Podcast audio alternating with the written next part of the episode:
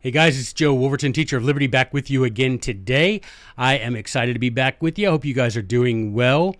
Um, today, I wanted to do something a little different.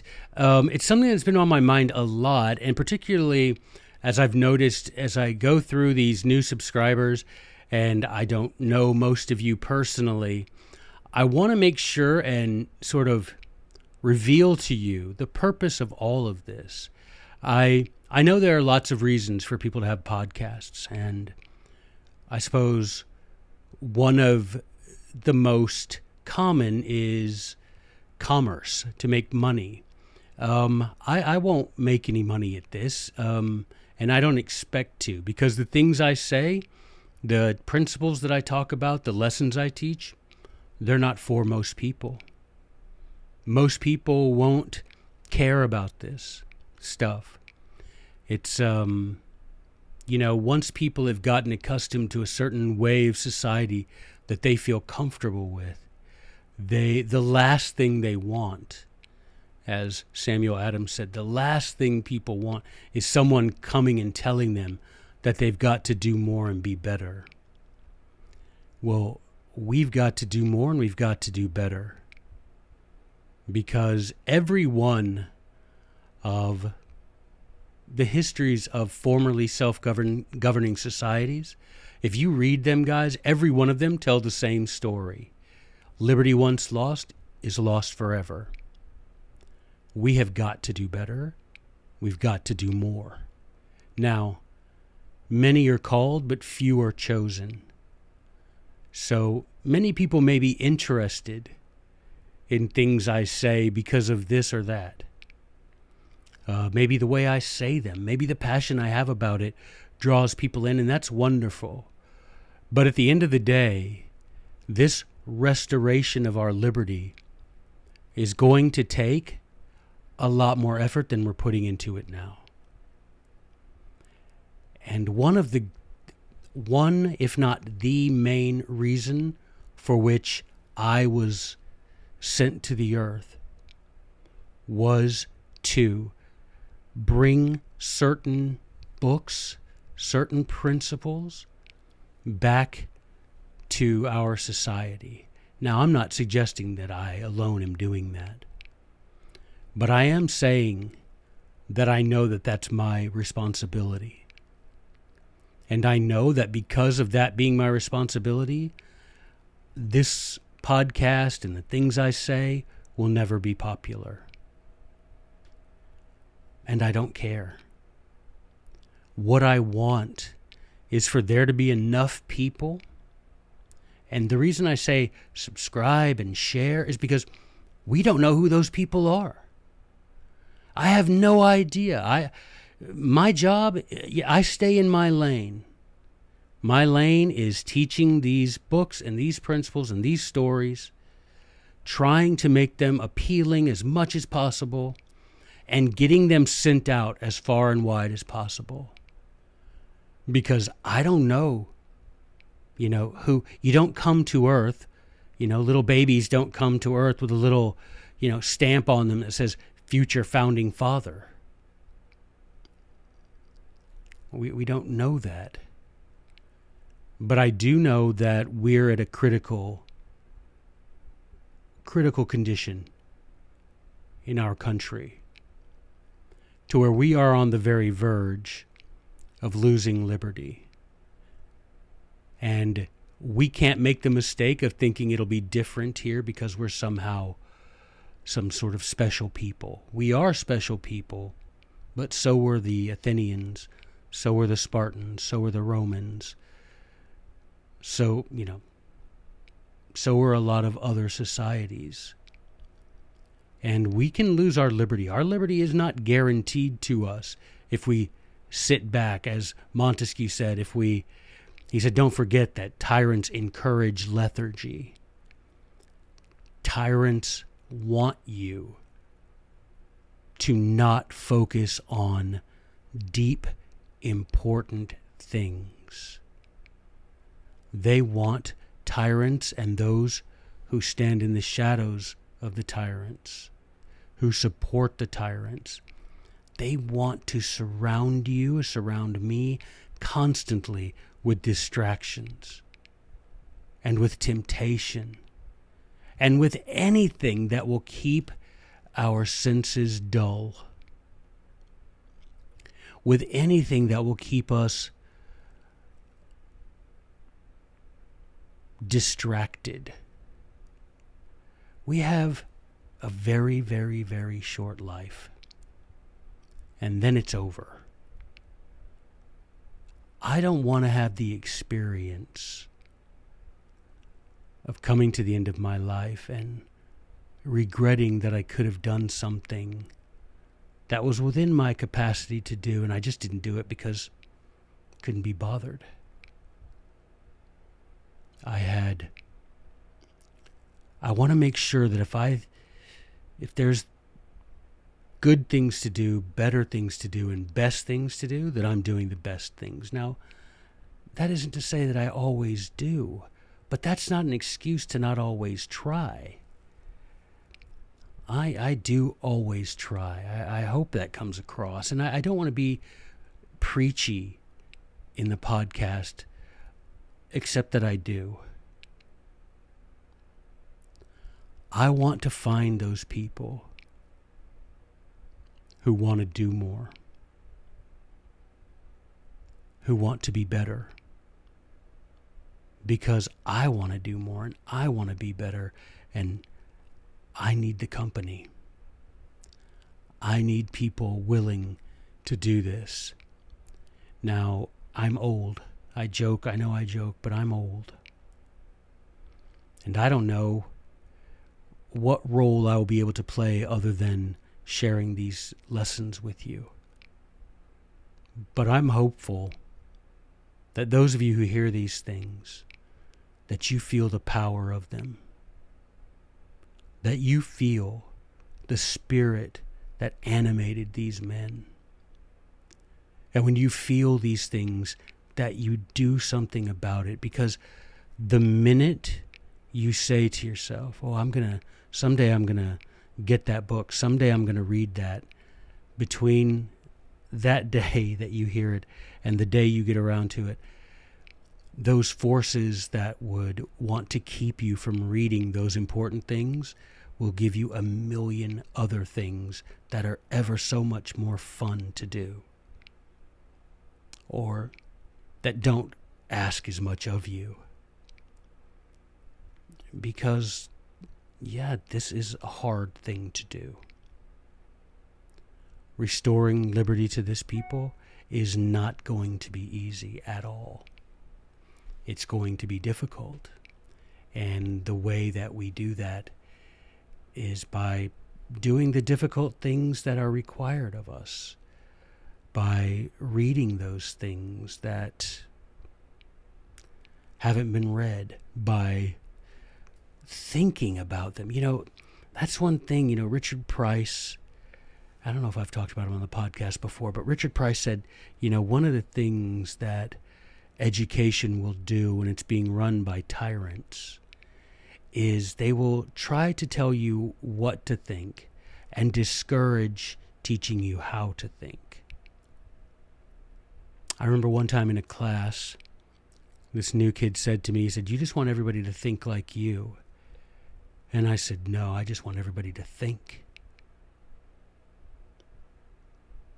I'd rather have an honest, sincere debate with someone who disagrees with me than sit and talk to a wall of lethargic people who just don't care about anything.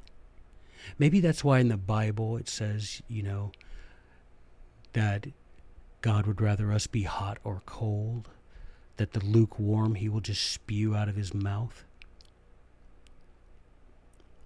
There's so much lukewarm water in our society.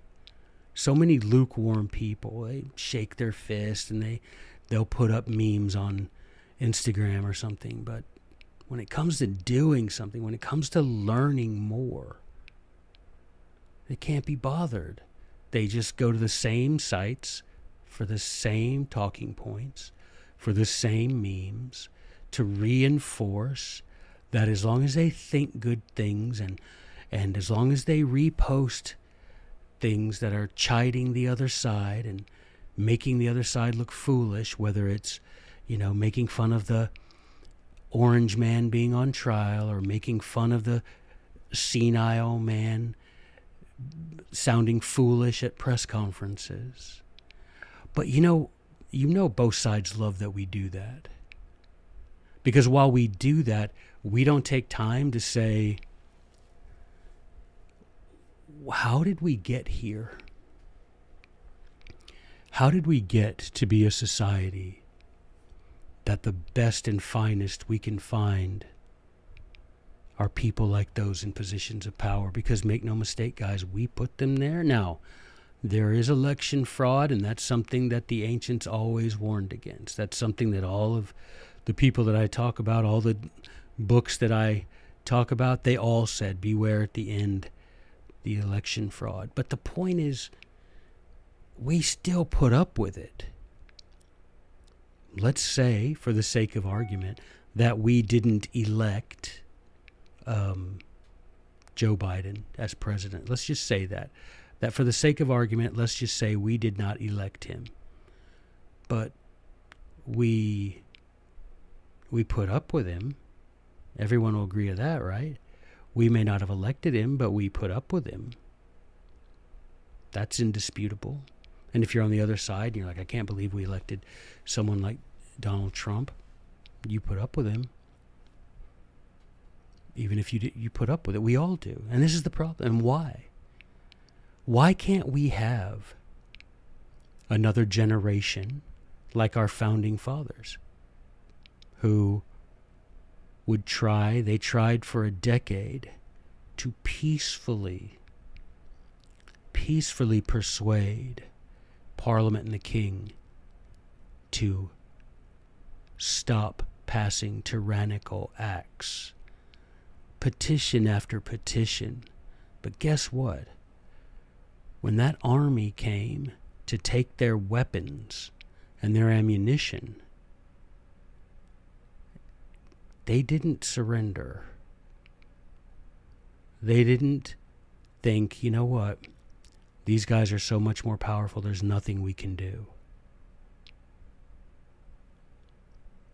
But they could have thought that because it, the British were much more powerful. The Americans were outgunned. But guess what our founding fathers had?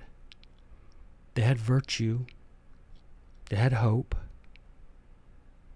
they believed that God granted them their liberty, and therefore only God could take it from them. They believed those things.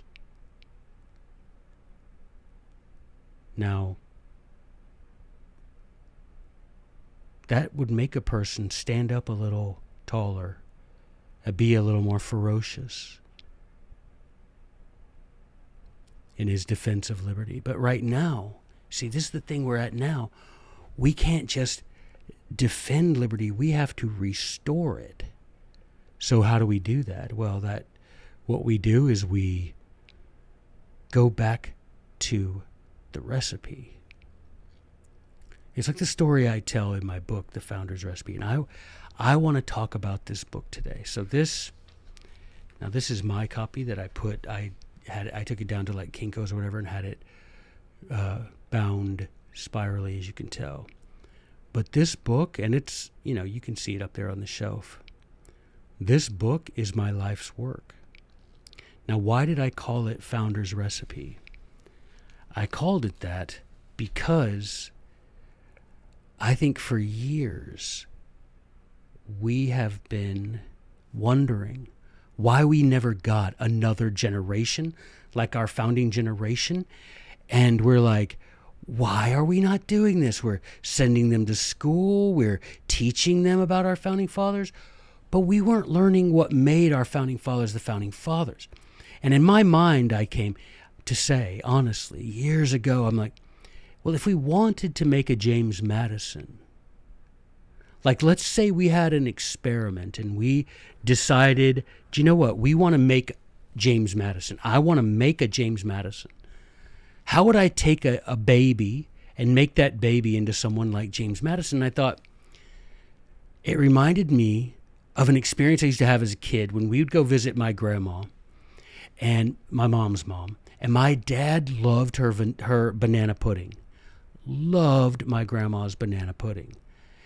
But we would only eat it when we went to visit my grandma. And so one day we're driving home from my grandma's house, and I said to my dad, How come you only eat banana pudding when we're at grandma's house? And he's like, Well, because she's the one who makes it. And I'm like, Well, mom could make it. And he's like, Mom doesn't have the recipe. And I was like, But if mom did have the recipe. And then I, as I thought about that story, it came to me that's what we would do. If we wanted to make another generation of our founding fathers, why don't we follow the recipe that went into making a Madison? If you want to make a Madison, put the right ingredients in the right amounts for the right amount of time.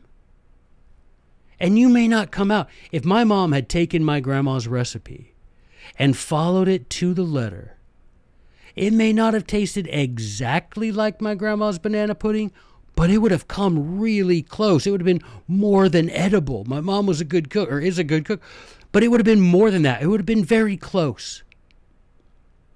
So I thought to myself, well, then that's what we need to do. Now, I say I thought to myself. Obviously, I believe that all of this was given to me to, to use to help our country. But I thought, okay, we've got to follow the recipe. Well, what what is that in a person? What in a person? What's the recipe? And I thought, well, there are a lot of things that go into making a man who he is, right? Where he grows up, the kind of parents he had, uh, the religion, how important is is faith in this person, and you can't really control that, can you? So I had to confine myself to what I could have some control over, and that's what did they learn? And as I went about seeking that, guys, I noticed that the same authors, the same books were always mentioned by the founding fathers, like all of them. And I noticed that most of these names, I knew nothing about any of them. I'd never even heard their name spoken. Guys, I had a degree, a bachelor's degree from a good university in political science with an emphasis on the founding of this country. And I had never heard.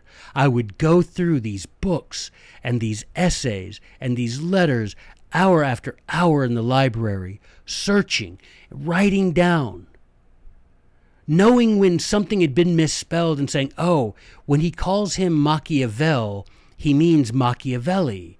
When he says the good father in Italian, he means Cesare Beccaria. And all of this came to make sense, and I'm like, wait a minute.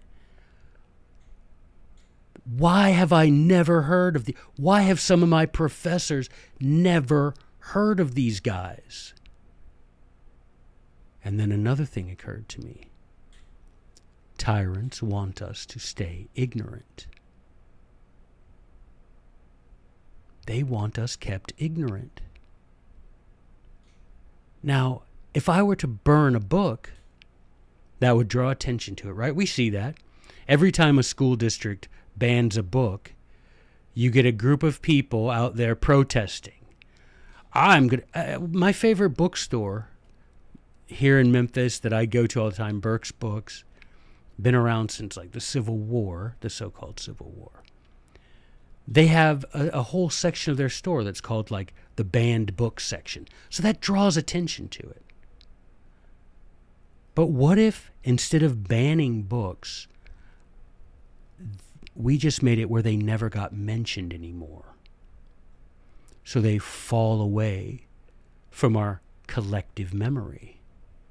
So don't don't ban, don't burn, don't badmouth these books. Just never mention them again. By the time that next generation comes along, they'll have no idea any such book ever existed. By the time we're sitting here in 2023, we're six generations in from the tyrants taking managerial control of curriculum, whether it be through bribes in grant money or whether it be through the influence of grants and subsidies to textbook companies. The federal government has had control of education for about a hundred years. No, you don't have a, a federal officer sitting in. No, the teachers aren't hired by the federal government, but the textbooks are approved. You have a fancy gym because you took money from the federal government. The lights stay on, teachers get paid. Right? You got eight people in the administration doing the job that two people could do. But hey, we've got all this money.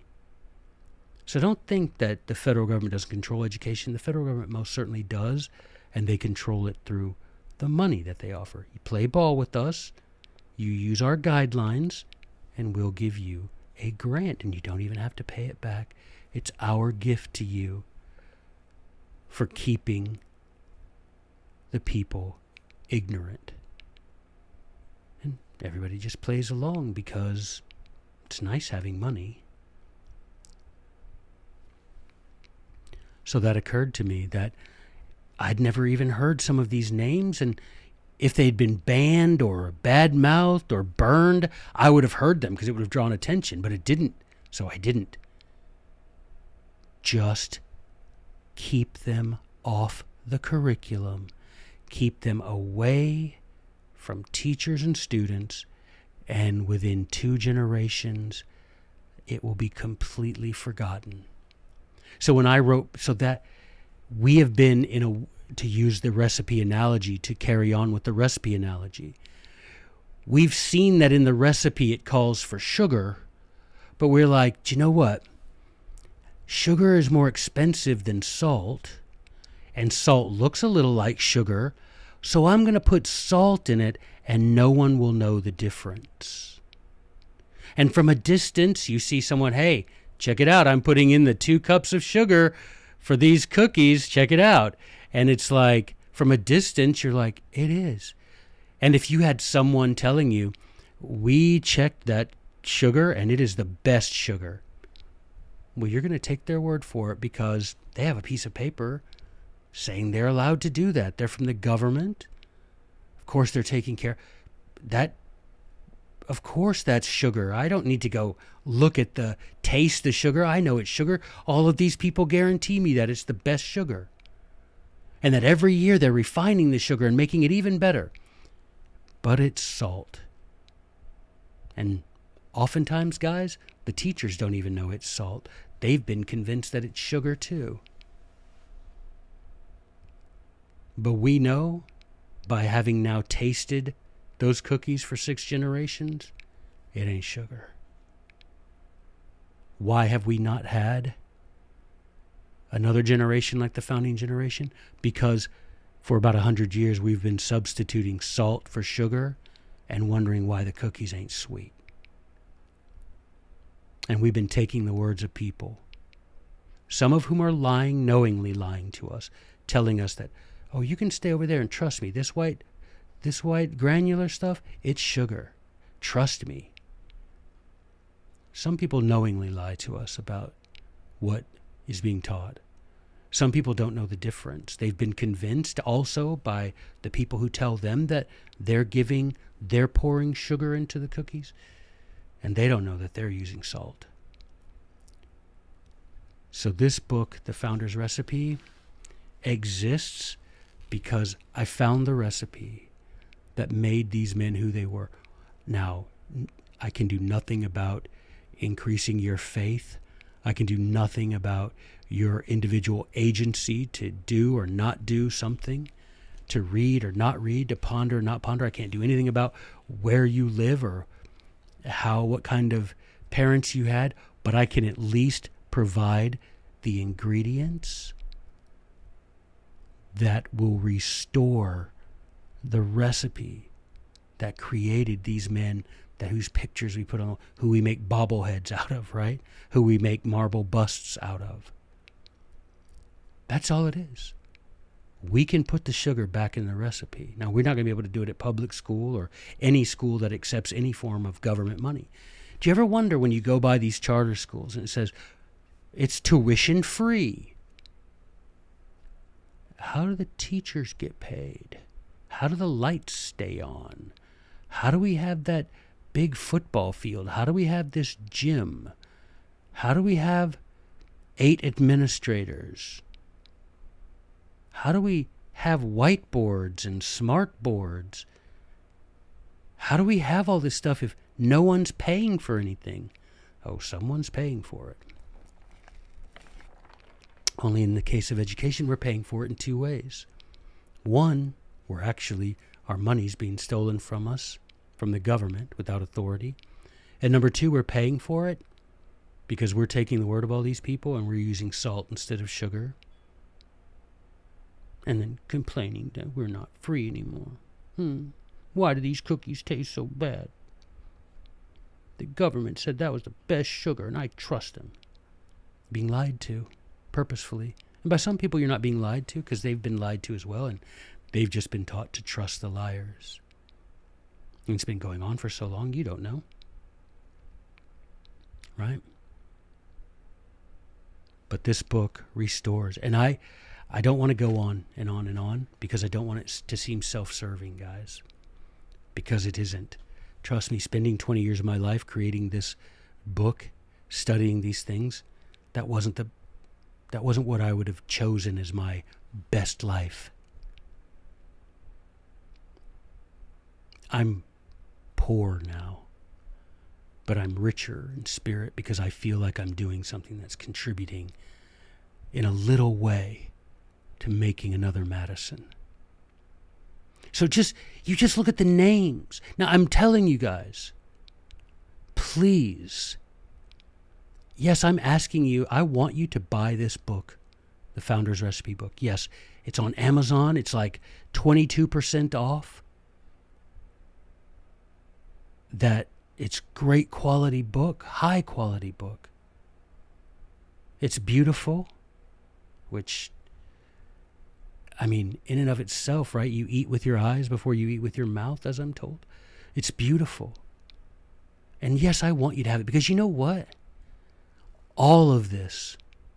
And I want to get to a thousand subscribers so we can get the Liberty Fund discount code. Why? Because the day will come when they catch on to us, guys.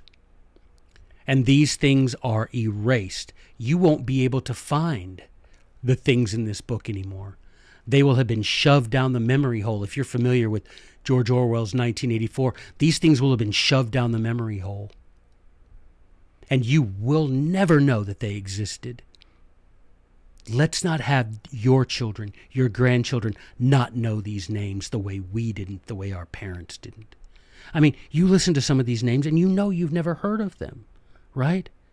Plutarch, Cesare Beccaria, John Trenchard and Thomas Gordon, De Lolme, Samuel Pufendorf, Hugo Grotius, Henry St. John Lord Bolingbroke, Richard Price, Tacitus, the Abbe Raynal, the Abbe de Mably, Emer de Vattel, William Petyt, John Somers, Algernon Sidney, James Harrington, Paul de Rapin. You've never heard these names for the most part, unless you've been in my classes or read my book. But all of the founding fathers quoted these guys all the time. So now I ask you, don't just eat the banana pudding when you listen to Joey's podcast. Don't just eat the banana pudding when you see my TikTok videos or Instagram posts. Go to Amazon or Barnes and Noble and get this. Get the recipe. It's for you, it's there, but it won't always be. Because guess what? We can't find my grandma's banana pudding recipe. Who knows where it went? And someday these things will be unattainable they will have been completely removed. So, right now, we have a last opportunity. And if you think that this sounds like some sort of crass attempt to sell a book, you don't know me at all. And I don't need your company. I'm doing this so that we have a shot at restoring our liberty. I want us to be able to make another generation like our founding generation so that they we will have a fearful rousing of young people that say we will not obey and we will force you back inside your constitutional cage or we will die trying. That's what we need. So yes i want you to buy this because i want i want to be buried in a land free from tyrants. And I know the way to do that is to follow the pattern that was laid out for us by our founding fathers. If we, and I'll just leave you with this, I promise you, if we read the books our founders read, we'll have the courage to do the things our founders did. Thank you guys.